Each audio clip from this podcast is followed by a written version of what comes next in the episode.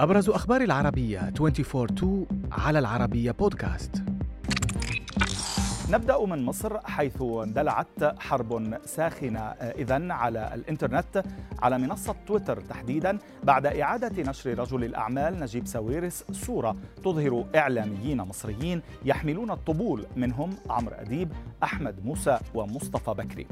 أديب اعتبر منشور ساويرس يحمل إشارة مباشرة واتهاما له ولزملائه بالتطبيل. قائلا في رده على ساويرس تطبيلنا له أصوات وتطبيلك له أبراج ودولارات. فيما رد مصطفى بكري متهما رجل الأعمال بتهريب أموال البلاد إلى الخارج والإساءة للجيش مضيفا لا يحق له قاصدا ساويرس أن يشكك في مصداقية من يدافعون عن الوطن. على حد قوله.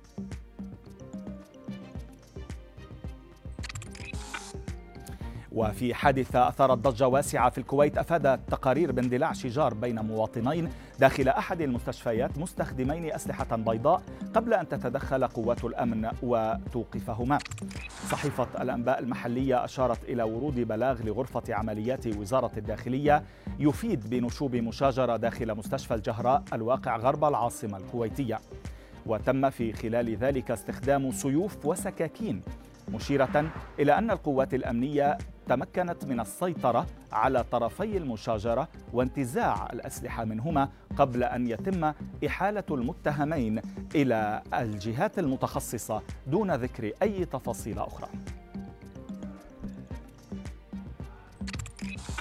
بعدما وافق على تزويجها في عمر السادسة قبل نحو 17 عاما قررت فتاة تركية مقاضاة والدها وزوجها أيضا لتتحول هذه الواقعة إلى قضية رأي عام في البلاد خصوصا بعد تدخل نائب في البرلمان.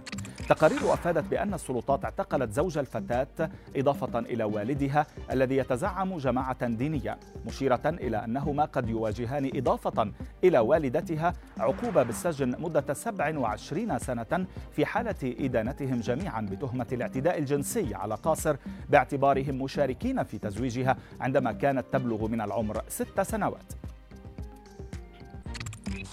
قبل نحو يومين من نهاية العام نشرت مجلة فوربس تقريرا لها ذكرت فيه أن المليا أصحاب المليارات حول العالم خسروا ما يقرب من تريليوني دولار مجتمعين خلال عام 2022 فوربس أوضحت أن أصحاب المليارات في الولايات المتحدة خسروا وحدهم نحو 660 مليار دولار حيث انخفضت أسعار أسهم شركات التكنولوجيا بسبب ارتفاع أسعار الفائدة وارتفاع معدلات التضخم. وتدهور الاقتصاد مشيرة إلى أن إيلون ماسك لم يعد الأغنى عالميا إذ خسر نحو 115 مليارا من صافي ثروته خلال العام الماضي.